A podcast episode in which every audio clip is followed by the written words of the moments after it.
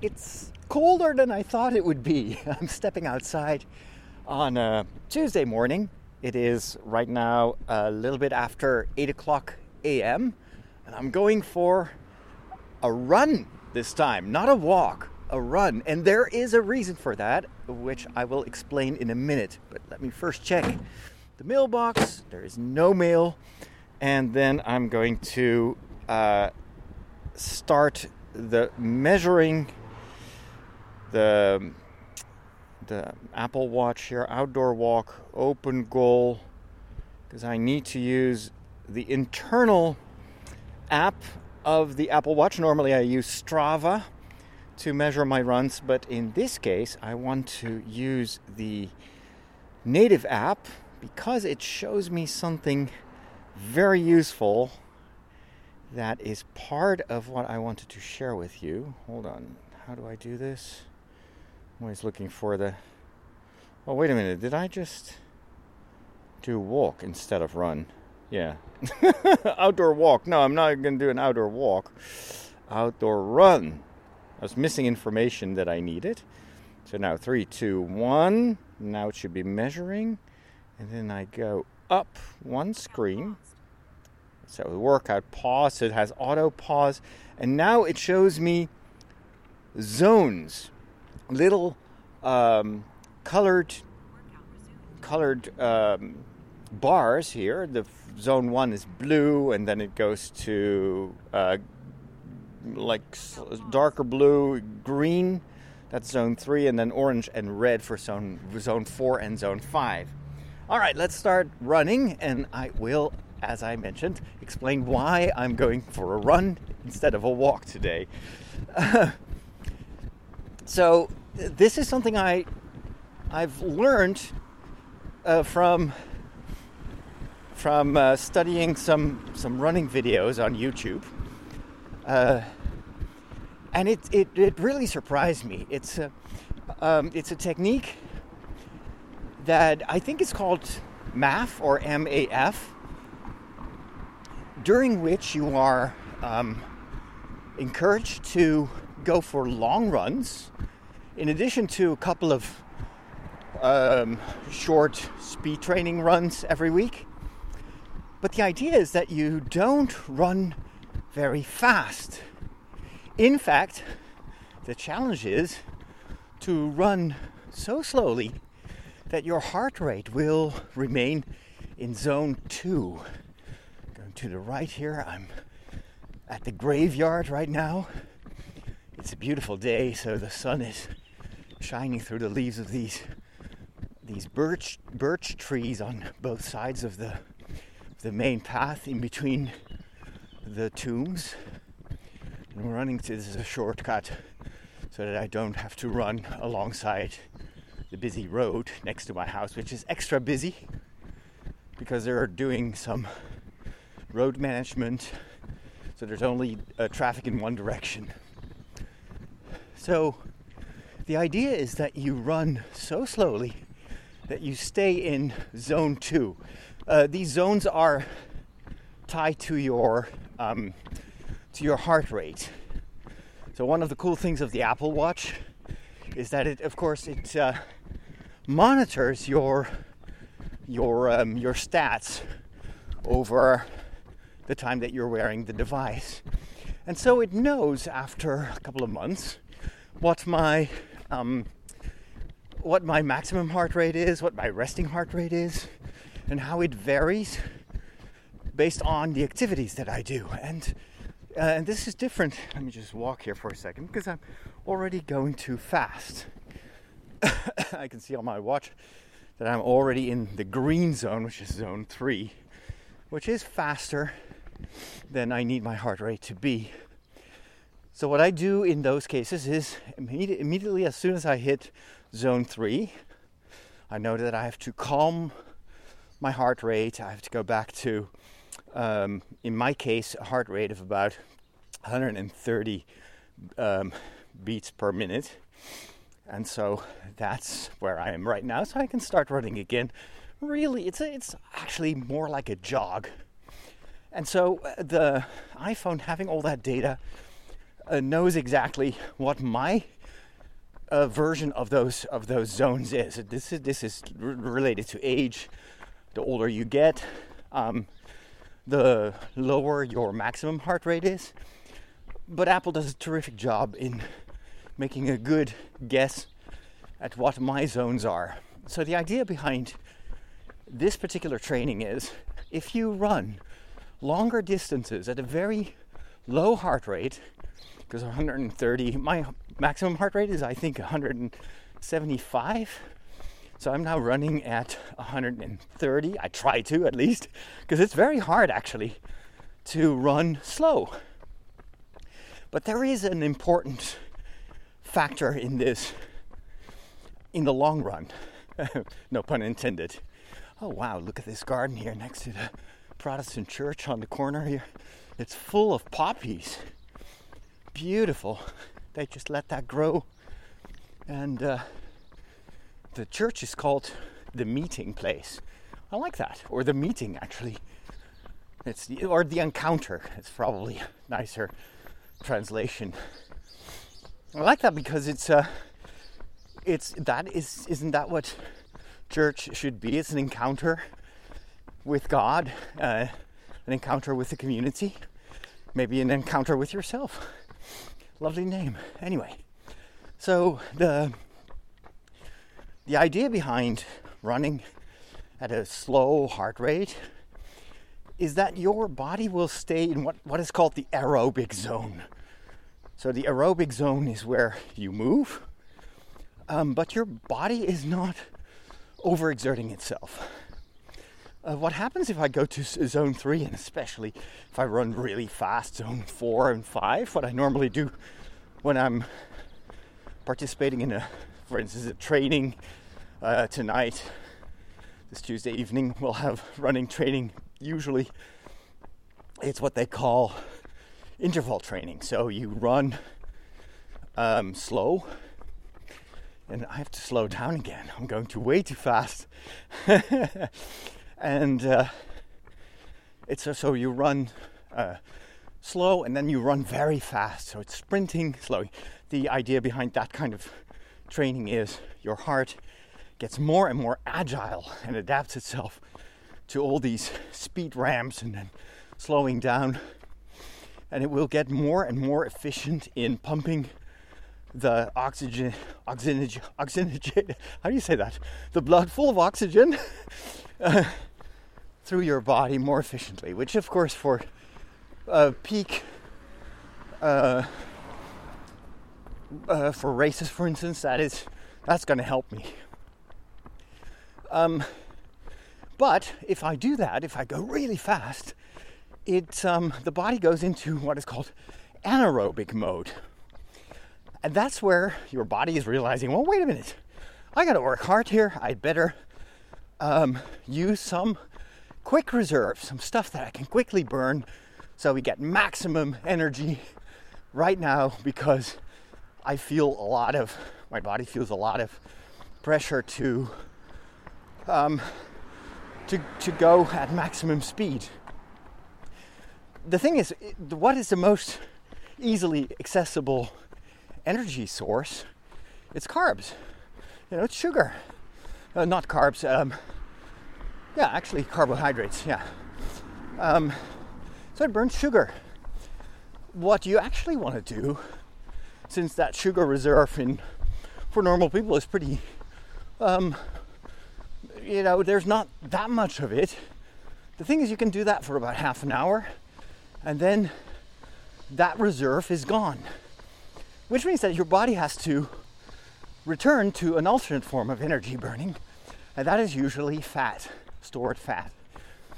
But the the whole idea of long distance running, which is the type of exercise that I enjoy most, is that you can keep running and you your energy level stays constant. One of the things that uh, what are they doing there? They're working in the garden, I guess. Well, this sounds more like a, cutting stones. So I'll, avo- I'll avoid that noise and turn to the left here. So, what was I saying? The uh, the man with the hammer that you sometimes hear people talk about, where they get this huge crash in the middle of a race and they feel completely depleted and they can even get dizzy and everything. It's usually because your body is during those moments on the verge of switching to another source of energy because the original um, like carbohydrate type of burning is done because there's no nothing to burn anymore. What you ideally want is in the long run to be constantly running on your fat reserves. But the only way you can train your body to run on that is to stay in the aerobic zone, as they call it. So to keep your heart rate at a pay, at a speed where your body is not triggered into going in overdrive. But it's like, oh yeah, I can do this. And so that is the idea of um, that slow running, which is so hard because I've never, I've never trained at slow speeds. I was always like, I got to give my maximum effort, and the more I push, the stronger I will become. So let me let me check if I'm actually doing that right now. Let me look at my watch. And actually, I'm totally not doing what I just mentioned because according to my watch right now, I'm running in zone five, which is maximum effort. My heart rate is uh, around 150 right now, so it's it's at the beginning of the maximum zone. Now I know why this heart rate is so high. Crossing the road here, and now I'm on the bike lane that goes through the woods. There are several of these bike lanes that are um, made with concrete slabs. Um, so it's not affected by the roots of the trees in the forest.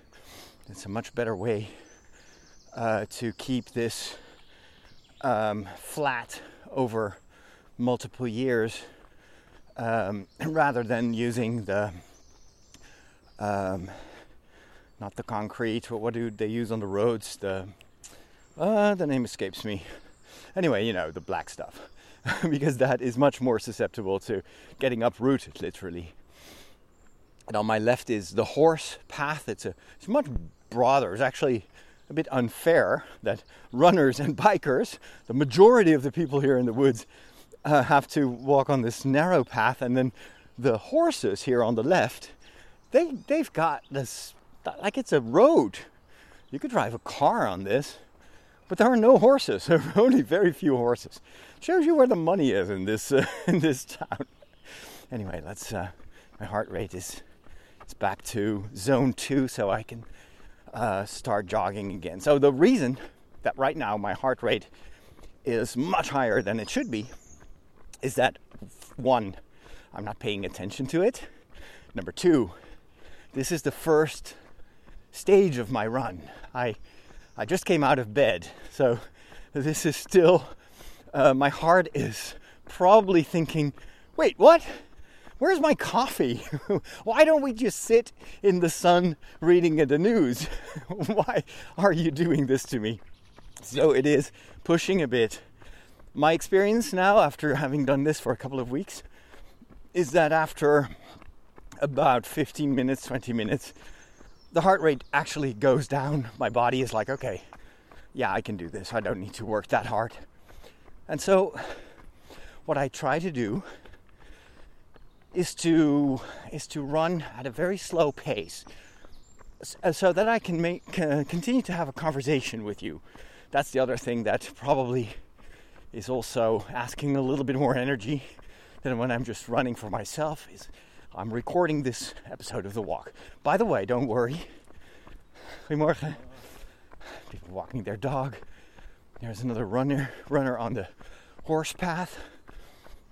He's running in the grass that grows on the sides of the horse path, uh, which is something I wouldn't do around this time of the year because this is usually the season for ticks. Ticks tend to sit on the ends of the of the grass, and when you walk through the grass, they'll jump on or they drop on your shoes or on your legs, and before you know it, you're being bitten, which is which can be potentially dangerous. So, usually in this month and the next month, I try to avoid walking in the grass. Um, so the um, running and talking is is a bit more high energy than uh, than just walking, which I'm going to do now because I have to go back from zone three to zone two. The moment I start to get out of breath, when you hear that, it's usually a sign that I'm well into zone three. Again, I'm not going to do this every week. Don't worry. Um, but I want to I want to uh, make a point here because why am I doing this and why am I recording this? It's because I've noticed that this is something not only true for running, but this is something that you can apply to your everyday business. Um, slower in the end can mean faster. Taking it easy um, for most of what you do can actually help your peak performance when it's needed. Now, this is for me a super important lesson that I've learned over the past two or three years. And I'm actually surprised that only now I start to make that connection with my running training. Um, and there is some science. This is not just uh, like an impression that I have or an opinion. No, this is based on, on science. This is how your body works. And usually, since we are both body and soul and spirit, um, it's not surprising that what works for my body also works for my spirit, for my mind, for the rest of my being. So, as you notice, I've uh, started to run slowly again. And that's what I constantly do in this first initial stage of learning this new technique of, row, low, of running at a low heart rate. I'm used to running fast, and not just when it comes to my training, but in life in general. This is how I've been brought up. It's always this um, idea that you are only on this earth for a relatively short amount of time so you have to give it your all. You have to use every single moment of the day, all your talents, all your energy, and, and go 100%. If you don't, you're wasting your potential. That is implicitly how I was brought up. And this was something in my um, upbringing at home in the family where it was more biblically motivated, as I explained in the past. You know, God gave you talents. If you bury them, you're not doing what God wants. So maximize the return on investment. Um, but also in school, I was uh, in a relatively modern school compared to the rest of the country with lots of young teachers. And so they had been reading up, they were very current when it comes to modern education and at the time, it was all about maximizing the potential of each pupil. And um, oftentimes, parents would select schools based on their performance. And how many kids end up at uni- studying at the university? Or it was always about like trying to get rated as high as possible. Now, of course, there are also lots of kids that just came from different backgrounds, didn't have parents that went to the university, and so in their whole environment, um, they weren't pushed in an intellectual direction, but maybe their parents were totally okay with their kid um, just growing up doing manual labor, um, being more like having more like a technical education, more let's see, I can go to the right, which goes uphill. What I'm going to do is I'm going to run downhill, then through a tunnel on my right, and I'll pass underneath this big, busy main road here on my right, where you hear the cars whizzing by. And that will lead me to a really nice park around a castle where I love to run, especially in the morning because the sun is so beautiful, or the light is so beautiful, I should say. And since it's springtime, uh, nature is at its most beautiful as well. Plus, running downhill is less demanding, so it's easier to stay in zone two.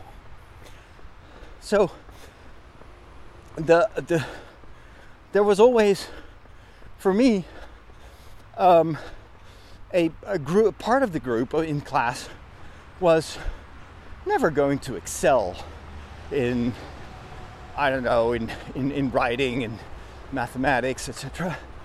Uh, but that they they were very good at other stuff that I was super bad at, especially like sports, um, social skills, creativity.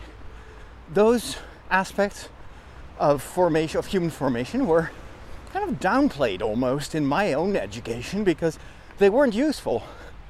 It was yeah, sure everybody knew that um, being outside and, and moving was healthy. But at the same time, if I had to choose between studying, doing my homework, and getting like an A, or in my country, 9 out of 10, was valued much higher than being good at sports. But the thing is, if you never practice sports, if you're always studying, then of course, obviously, you will never get really good at it. It's what you apply your mind to, it's what you spend time on. That's what helps, that's what develops. And so, since I was focusing on study, because that would be the parameter used to uh, grade me in school, but also underneath that was what I thought would make me acceptable, you know, make me loved, make, made me worthwhile or worth. Uh, it could justify my existence. I know that sounds a bit a bit heavy-handed, but in its core, it's that. You know, I figured I valued intellectual power, intellectual success much, much, much higher than success in sports or social aptitude or you know being trendy. And so um, for most of my life, I've lived out of this philosophy that only the best is good enough. And you know how that, if you've been listening to my my thoughts and my meanderings over the past years, you know how detrimental that was to my mental health, and also how much it unhinged me, even physically. For many years, when in when I started I'm going through the tunnel, as you can tell. Beautifully decorated, by the way, not with graffiti, but artists who painted all sorts of animals. There's a deer, there's a badger, uh, a, a, boar, all in, in green silhouettes, telling you that you're entering their forest. This is their place. It's called on this fence. It's mentioned. It's this is the domain of Gelderland, which is the name of this part of the country. Um, and so I'm going to the left here, next to this monument, uh, surrounded by rhododendrons, beautiful flowers. Never seen this monument, so I think it's a very old monument of uh, the first owner of this domain, but it's never surrounded by flowers, only during this time of the year love it. Now I'm the following this uh, this I think is also a path for horses because it's covered in sand, which makes it a bit harder to walk. And since my heart rate is picking up, slowing down again, walking a bit until that heart rate goes back into zone two. Now, this uh, very competitive intellectual approach um, has has given me a lot the fact that I speak so many languages and I speak them relatively well is because in secondary school and also later on at the university, I put so much effort into mastering these languages, to acquiring a broad vocabulary. Let's go over that bridge there because I think this leads me to the castle. And then we'll turn, we'll, go into the park a bit more. Well, I'm already in the park, but we'll, we'll, we'll circle the, the park. Here is a, a, a, an explanation here where we are. And there is a, a wild wall. This is interesting. What is this? Oh, cool. Yeah. So there is a ditch actually here. The path goes straight through it, but there is um, almost like a dike, but in the woods. And the the uh, purpose of this is the, the, this park, this small forest, was used for hunting. So the owner of the castle would have a lot of wild animals living in the in the woods that we just exited. Um, and that was great, of course, for fun because they didn't have TV, so they would just hunt with horses and, and dogs. But you don't want those wild boars and other animals to walk around your castle. So that's why they built these these kind of dike-like structures, these walls. Are they originally they were three meters high or tall. Right now they're not. These these are just I think there's about a meter and a half left. But originally, those are actually pretty tall walls around the um, the garden of the or the part of the park around a castle, so that most animals could not go over them or would not go over them. They didn't have electrified fences like we have nowadays. So we're approaching the castle, if if I'm correct. Um, the uh, the emphasis on intellectual um, excellence brought me a lot, and I wouldn't be able to do this kind of work without having sacrificed a lot of my time and maybe also a bit of my health to acquiring languages and learning about history and studying for many, many years. However, it also did not teach me a very important life skill, and that is that there's more to life than just work. There's more to life than just intellectual knowledge. In fact, what makes you much happier is if all the aspects of your life are, to a certain extent, in balance. And I have to make a short stop here because my pants, I didn't tie my pants. Hold on, let me uh, let me fix that before I run around in my underwear here. Let me put the microphone on the ground.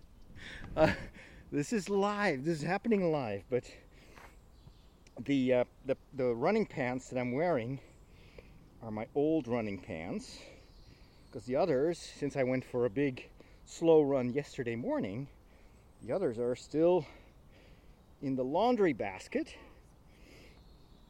So I had to put on these old running shorts. There we go. The thing is, I bought these running shorts when I was much heavier than I am now. so um, the size of the pants is exceeding my current waist. and so after running for a while, I noticed that, hmm, my pants are going in the direction of my knees. I'm not sure if that's a good idea. anyway, so um, where was I? I don't recall. uh, so about balance, what I what I the thing I, the thing that I did not realize, and I haven't realized for most of my life, is that uh, you cannot always go full speed, nor is there actually a reason to go, you know, full speed in life it's okay to take breaks. It's okay to um, relax. There's nothing wrong with reading a book from time to time or going for a walk. And I applied that same drive to always go to the max with everything I did, also to to uh, my running training.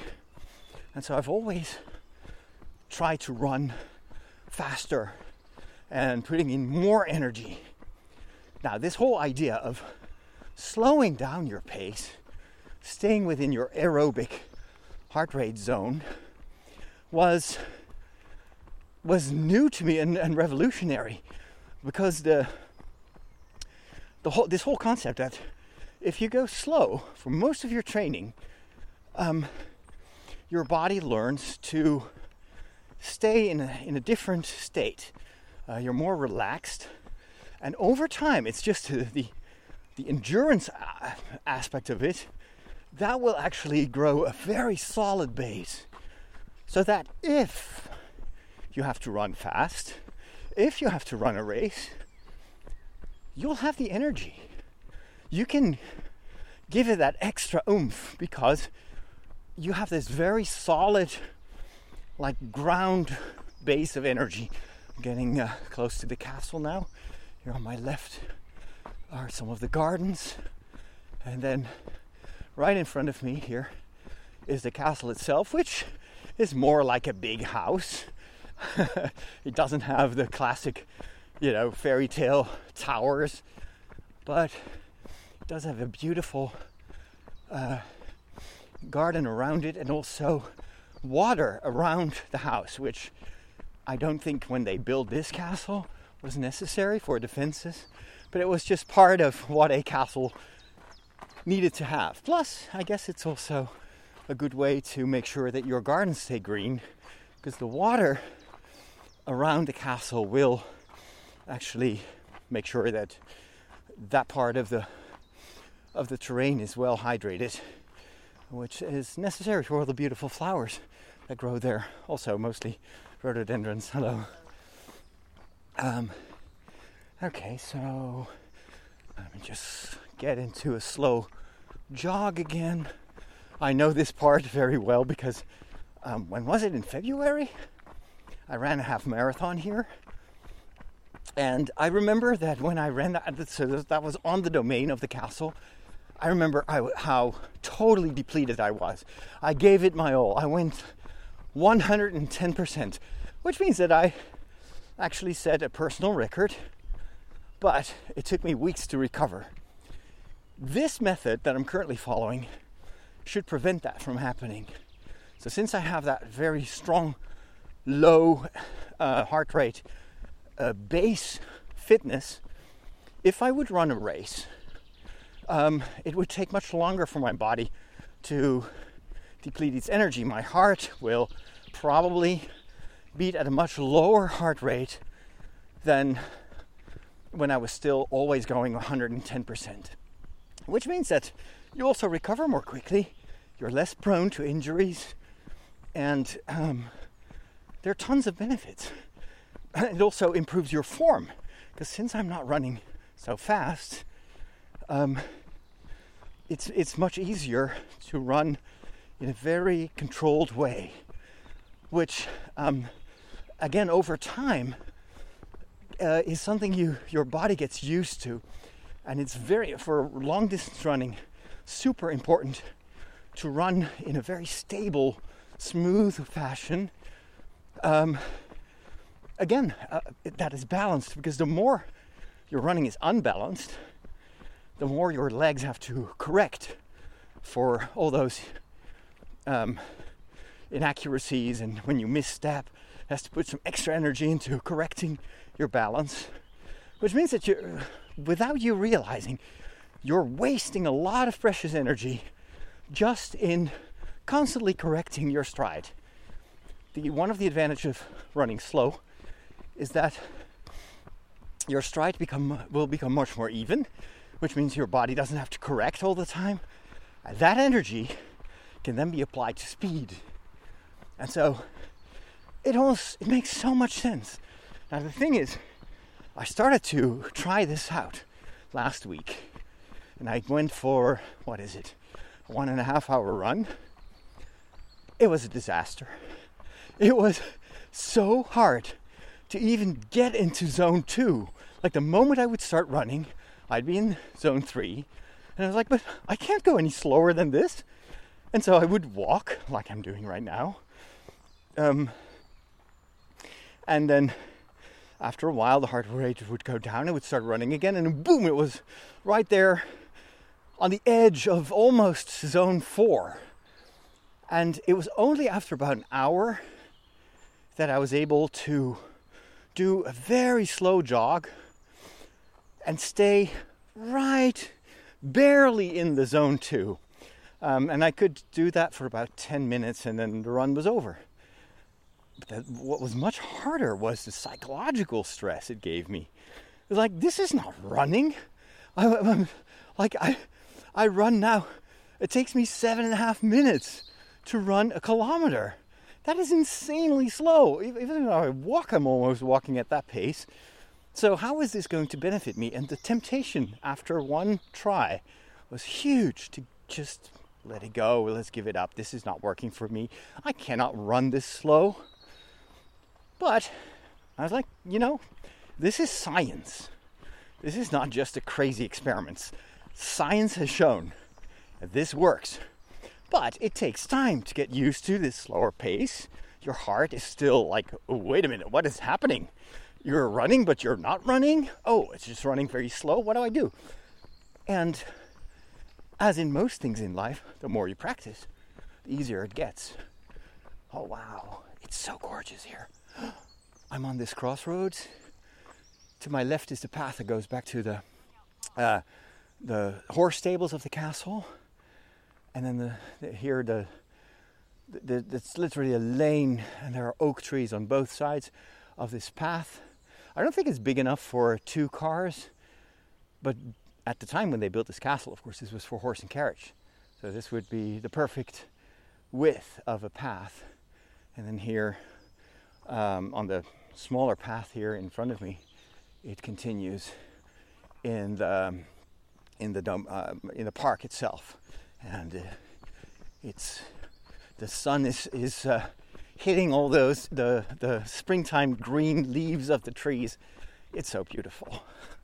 This is my favorite time of the year. So knowing that science was on my side, I continue to try this week.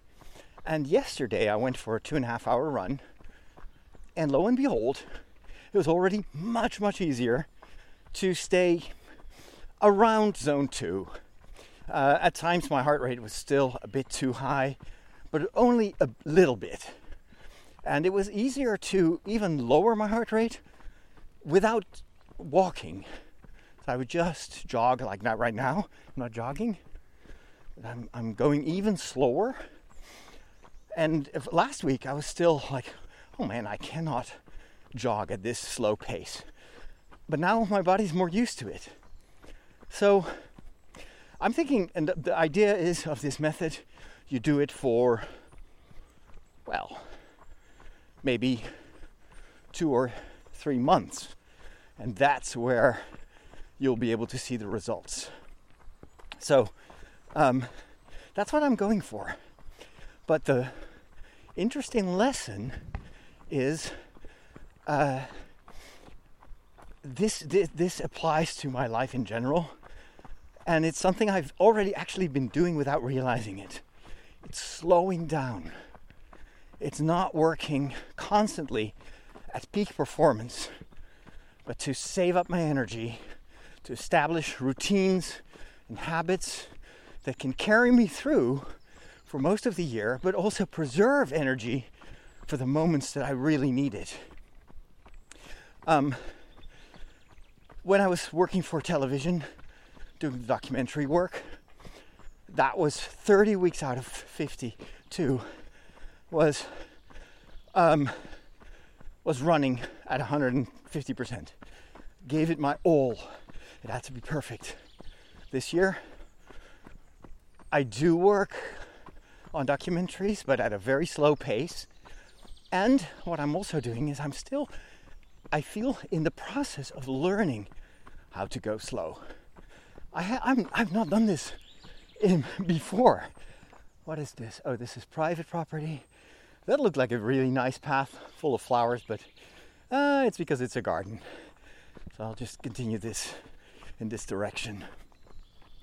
So, uh, this this process of going working at a slower pace um, to create a new normal in a certain way is still quite an extraordinary effort for me. And just as it, it takes me time to get used to staying in zone two, running wise, it will probably take a few months. Uh, similarly, I think that working at a slower pace, living at a slower pace, also will take a while. I don't know how much time before it becomes my standard, my default mode of operations. But I can also tell that now that my life is slower and is less busy, I am gathering more strength. Those uh, fatigue, this is very uh, serious, these serious attacks almost, that's how it felt, of fatigue that I experienced earlier this year, especially in the first few months of this year. I think we're we're mostly linked to me burning the candle at both ends, which I've been doing for most of my life. But since I'm older now, I don't recover that quickly. And even though for years I've been able to um, to do my the things I needed to do with just six hours of sleep, I've noticed that now that I focus more on sleeping between seven and eight hours, it it just makes such a difference, and I don't have that dip anymore. Um, and there are some other tricks that I tried out that also I think I'm going to walk here because this path is going uphill. It's a gradual slope. So even though I'm not running very fast, it's much more uh, strenuous than, than walking. There's another thing, by the way, it's like course correcting very quickly. Uh, instead of telling myself, oh, I need to keep running at this pace even if it goes uphill, now I'm like, I'm going uphill, so I'm to walk. I can run when I'm on the other side of the hill. Same thing in my life. Uh, so often I, I just felt I have to push through, I have to do this. I made this commitment. I have maybe not planned this very smartly. so sometimes I would plan several meetings in a very short time span. I would have all this social pressure to go to um, uh, all these social, like a birthday party, even though that week was already extremely busy with meetings. Um, I would push through. And then I wouldn't take any time to recover because I felt like, well, no, I, I should be able to do this. Uh, normal people do this what is what are normal people? They don't exist. So I would not slow down. Nowadays, I'm much uh, more relaxed when it comes to these things. If I feel at one point that I've taken on too much, and uh, as you know, the social aspects of my work are the most demanding ones, um, I have no problem just uh, either uh, postponing the the the encounter, the meeting, or just say, "Hey, I've had a very busy week, so um, I feel like I need to slow down a little bit. Unfortunately, I won't be able to come." I'm not even uh, most of the time. I'm not even giving any reasons. That's another thing I'm I'm training to do is to not always apologize for stuff that isn't a, a mistake. the moment I, I listen to my body and I I take it easy so I have more, so I can bring my whole life back to zone two instead of zone four. I'm doing something that is actually really great. So why should I apologize to other people for making the right choices? So I'm not doing that. Most of the time I just say, hey, something else has come up, or I know I we had this meeting, can we reschedule? Or unfortunately I won't be able to make it. Period. That's it. Best regards. And you know what? If people did that to me, like, hey, unfortunately some, something came up, they don't have to explain that. I totally accept it. And sometimes I'm even glad. It's like, huh, now I have the afternoon off. So, little tricks. I've learned to course correct much faster than I used to. All right, where are we here? We're getting into the thicker woods. How do you say that? More trees here definitely still going uphill because every time I have to slow down, go back to zone two. Um, But I've also noticed that this year, um, it finally starts to stabilize itself. I'm starting to appreciate the fact that my life is not as busy as it was. And and this is the kicker. This is the thing that surprised me most. I'm actually my life is getting more productive. And this is true. I've noticed that now that my baseline mode of activity is much more balanced and it's it's a balance of first of all, maybe the most important one, sleep. Sleep 7 to 8 hours. That's number 1. Number 2, uh, fitness, sports. I'm running almost every day, but not at full speed, so I don't have to take a day off to recover. No, I, I try to adjust, get the miles in or the kilometers in, and uh, you know, three times a week I will have this more intense type of training. That's a lot of time that I dedicate to sports. In addition to that, I'm also going for walks almost every day when I wake up in the morning. Uh, one of the things I try to do as much as possible is to get out, like I'm doing right now. This is still pretty early, although I'm hopefully able to uh, go back even to not waking up at six o'clock. I'm not there yet, but um, I'm moving towards it because I like that in the summertime. I like to be up early. But the, one of the first things I do is to get outside, literally, not just sitting in front of the window, but I want sun on my skin. What that does, this is also something I've learned uh, from Coach Matty, who I follow on uh, on TikTok. He's the same guy who talked about uh, what was it? Uh, uh, yeah, to evaluate what you do, and if it's just relief that you feel, then you're probably following someone else's agenda. And if you feel satisfaction and, and pride in what you did, then you're probably listening to yourself a bit more. Okay, where am I going? This is. Um, I could go to the left. That goes downhill, which means I will have to go uphill. Now I'll just go here, continue this path and then go back to the highway. So, um, Coach Matty said that uh, a, a, great trick, and I've seen this in another podcast as well, of a neuroscientist who basically affirmed it. Um, when you wake up and you're still sleepy, it's because there's still, I think it's melatonin in your blood or in your system. So it's basically the stuff that makes you sleepy. Um, if you would immediately drink a cup of coffee, what that does is it shuts down the receptors for that. But the melatonin is still in your body. And so what happens is that around 11 o'clock or 10 o'clock, when the caffeine starts to dissipate or at least loses its, uh, its ability to block those receptors, the sleepy stuff that is still in you will become active again. That is why oftentimes I would get so tired, even though the day hadn't even started yet. So the trick was, uh, and is, to only drink coffee about an hour and a half after you woke up.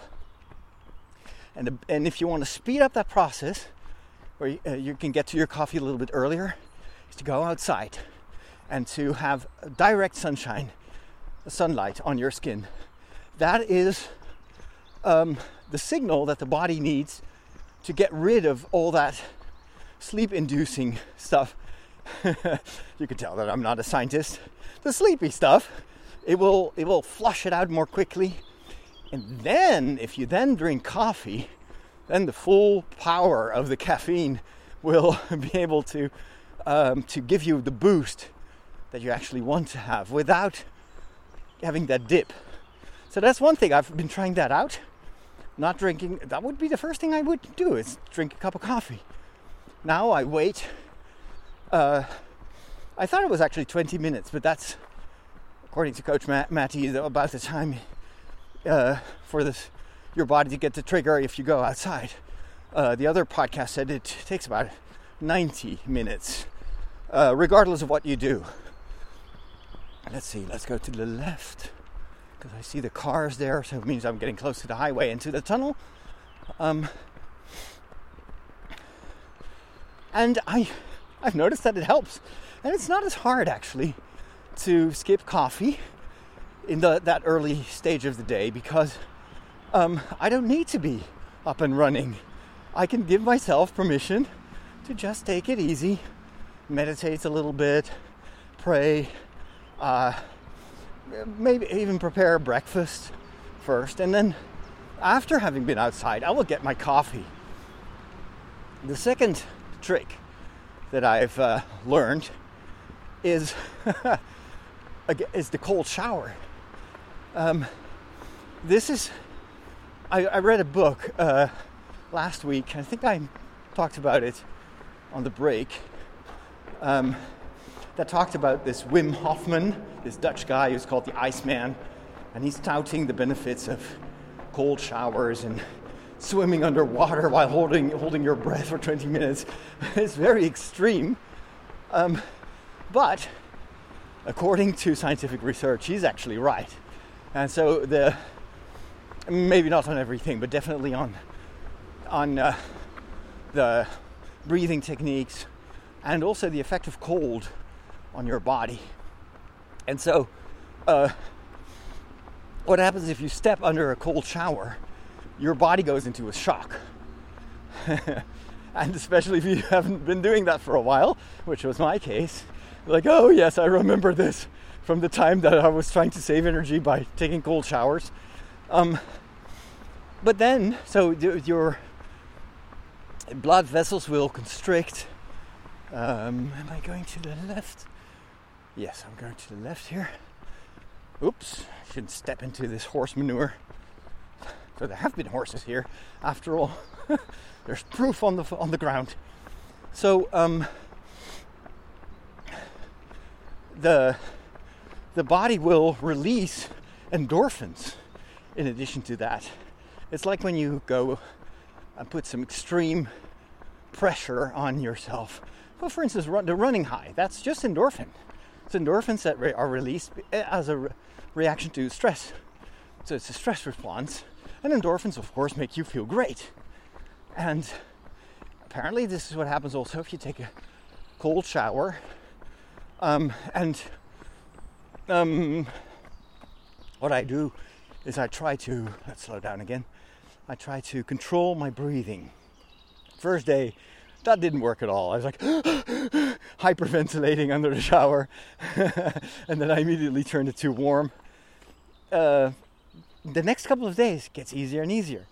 So I'm now at the point where I can put on the cold, the cold water, step under it, and then it takes me literally like five or ten seconds before that that shock kicks in, and I have to put more effort into controlling my, my breathing.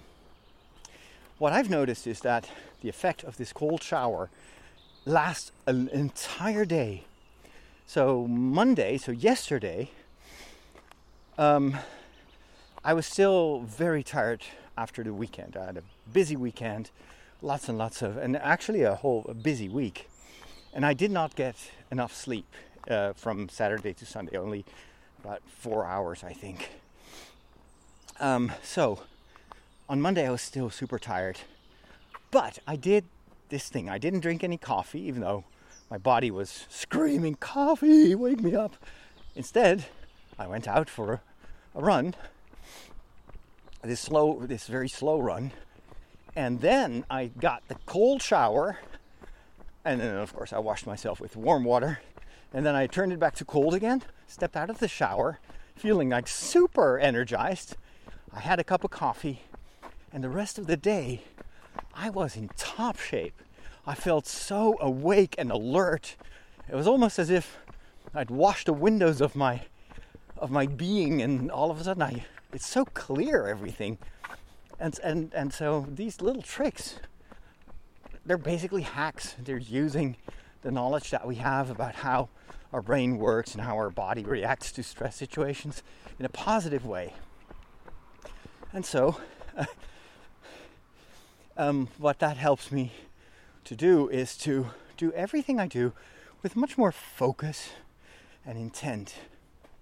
And so, another aspect of this um, balancing process that I'm doing, where I I try to create a new normal is uh, um, is is cutting. Is, well, it's the pruning that I've been talking about here on the walk for a couple of weeks now.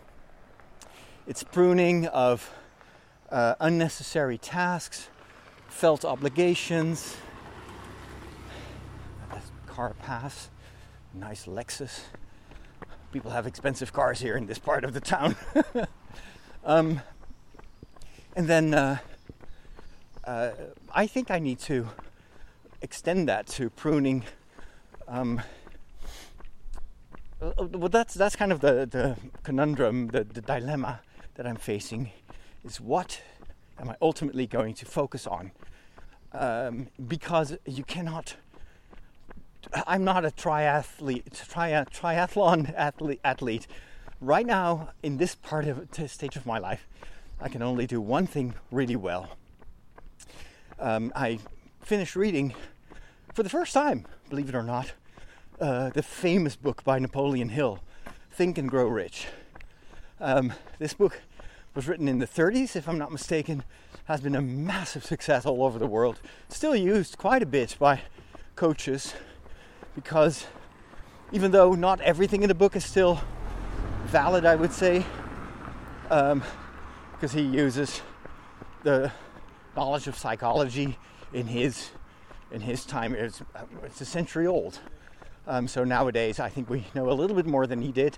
But there is also a lot of positivity, good, uh, per, you know, advice that won't expire. um, and one of the things he said is um, you have to write down uh, your goal. You have to if you want if you want something and you want to reach it the first thing you have to do is make it as specific as possible and write it down. And also write down what you're willing to pay for that. Nothing comes free in life. So you have to also include the price which if i translate that to my own life i have to decide what is my biggest dream here i know that in my talks with uh, Cliff Ravenscraft, he also asked me to, um, this was two years ago, write down all the stuff that you'd like to do, and then pick one, or reduce it to three and then pick one, something like that. And I was like, no, that's impossible. I want it all. my life, my mind is like a, a, a Freddie Mercury song from Queen. I want it all, and I want it now. but uh, Napoleon Hill, Cliff, they're all right. Uh, if you don't make a deliberate decision about your most important goal in life, you will not be able to create that hierarchy of other stuff that you do, which means the risk of focusing on side business, side quests, you could say, if you can, can use a uh, Dungeons and Dragons metaphor is is huge. And then you could you could you can be, be a busybody just doing the little things, but then are you truly uh, are you truly fulfilling your potential? So there's one thing I learned about talents. It's not about the amount of work. It's about the direction of the work. It's about where do you invest in, not that every day of your life you have to uh, work at 150%. Um, in fact, work smarter, not harder. That is, I think, the motto that we, we should live by. And the first thing you can do to work smarter is to know what you're focusing on. So for me, that brings me to this big decision that I need to take. What is my my most important goal right now at this point in my life, of course, that might change, and, and it should change over time. But let me turn to the left here, uh, to the right here. So um, the the I've got a couple of options.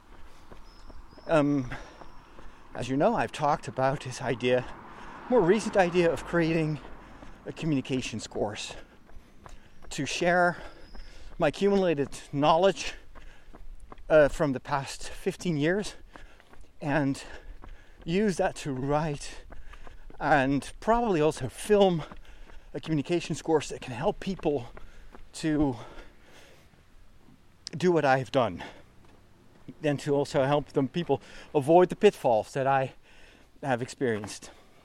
And I think there is a lot of value in doing this.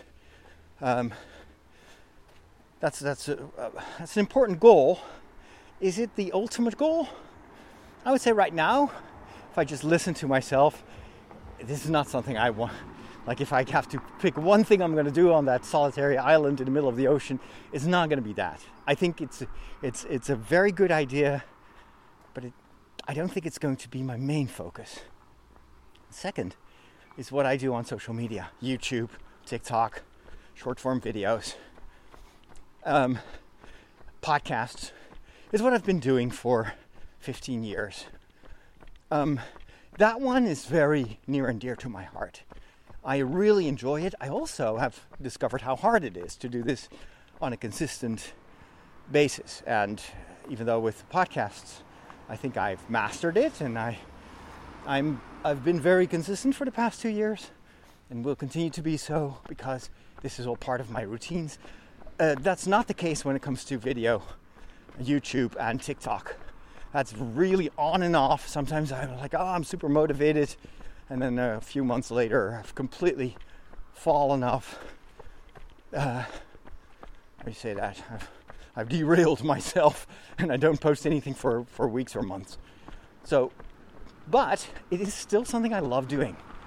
There is something about that hmm, validation when people are reacting, responding to your videos, and there's a lot of interaction. That social aspect of social media is definitely of great value to me. Is it my ultimate goal? It's hard. It's probably stuff that I like doing the most, but it's a short, it's um, it's a quick reward thing. It doesn't give the sense of accomplishment that I felt every time I made a documentary for TV. Um, and that has nothing to do with the reach or you know the status of, of national television compared to just social media where the field is huge and the the, the amount of players is is incalculable.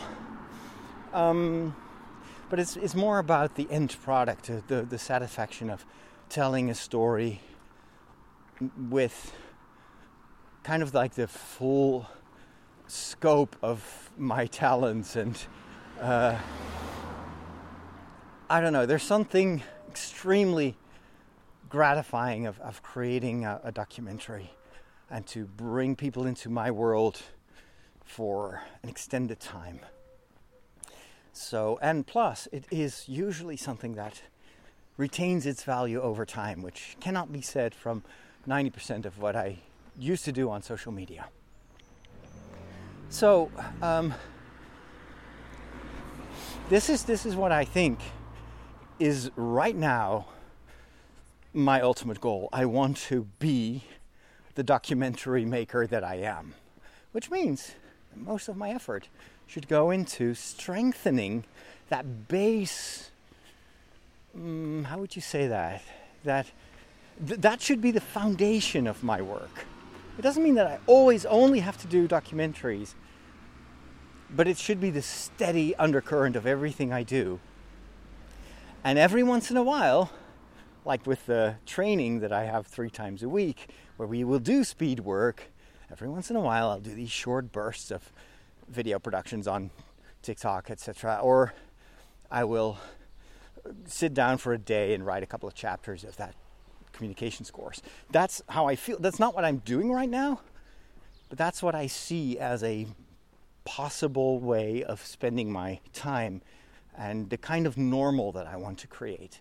So it would be uh, working at a steady pace, not as frenetic as I used to do with all those deadlines for TV, but just making sure that every day I spend a couple of hours just editing, and every once in a while I'll go on a on a journey, and I will I will film for, and th- that can be an intensive week, but then the normal is going to be just a couple of hours of editing every day, and then with that experience also of filming and editing, I will hopefully also be able to do uh, have a much faster turnover of small, short short form videos. Um, and uh, what I hope to do is to develop a style that is both uh, quality, uh, visual quality. So it means I there are some some some things I need to put in place when it comes to uh, filming in a way that is uh, makes it easier to use material that I shoot for short form videos one mo- very important thing is uh, I'm going to ask the board if I can acquire a new camera that can film in 4K. My current camera, the M50, can film in theory in 4K, but uh, you lose almost everything that makes the camera so so easy to use. You you lose the autofocus and uh, you get a huge crop.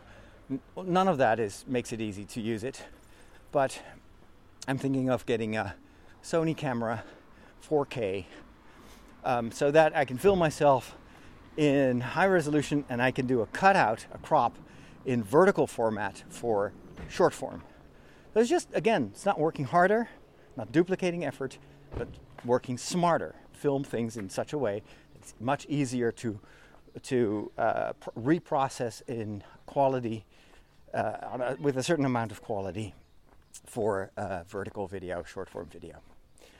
Um, but more importantly, it's, a, it's about um, finding the, the right balance where uh, if, if I compare my working life to the running that I do, uh, I would say it's the 80 20% rule in running. So they say 80% of your of your workout should be we're running slow in zone two, 20% should be speed work.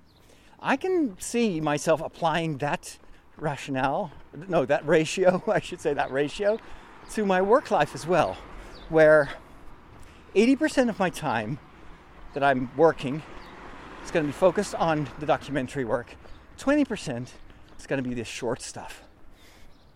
And uh, uh, that will still allow me to have something every week that I can share in short form. So I won't throw it away. It's not, but it's not the main focus. And it's also quantifiable in that way. I can quantify what, what does it mean 80%? How many hours each day is that if, if a working day is eight hours? Um, okay, that makes it complicated. Let's say a working day is 10 hours, then eight hours would be documentary work, two hours would be short form work or podcast or whatever. I think that's feasible. I'll probably have to recalculate that because I don't want to work 10 hours a day. But uh, see what I mean? It's all about uh, creating a new balance that helps you to reach your your true goal. And with running, it's simple. I want to run a very fast marathon in the fall, which means that for the couple of, next couple of months, I'm going to focus on that 80-20% rule and try it out. And if if science is on the side of this method, then probably it will be successful. At least it will prevent me from getting injured. Uh, good metaphor for if you work too hard, if you're constantly forgetting about your own boundaries, you give it your all, there is a huge chance that you will get injured, overworked, you get a burnout. You don't want that. You want to work in such a way that there is never a risk of getting a burnout but that you will have energy when it counts, when you need to have it. Life is unpredictable. There will always be moments where all of a sudden you have to go full speed, but it shouldn't be the normal of your life because then you will ultimately burn out. So, uh, this is what I wanted to share with you today. I'm back at the rectory. Now, again, I know that because I was running, there was a lot of uh, breathing and uh, uh, probably also uh, noise of the windshield hitting the microphones. Uh, next next time will be more normal, but uh, I hope that you understand why I was sharing my running experiences uh, because I think the lessons that I learned while running are also good lessons for life in general. Let me know what you think. Thank you for the privilege of your time.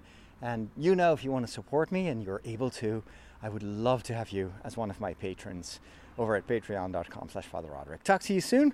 Have a wonderful rest of your day and uh, God bless.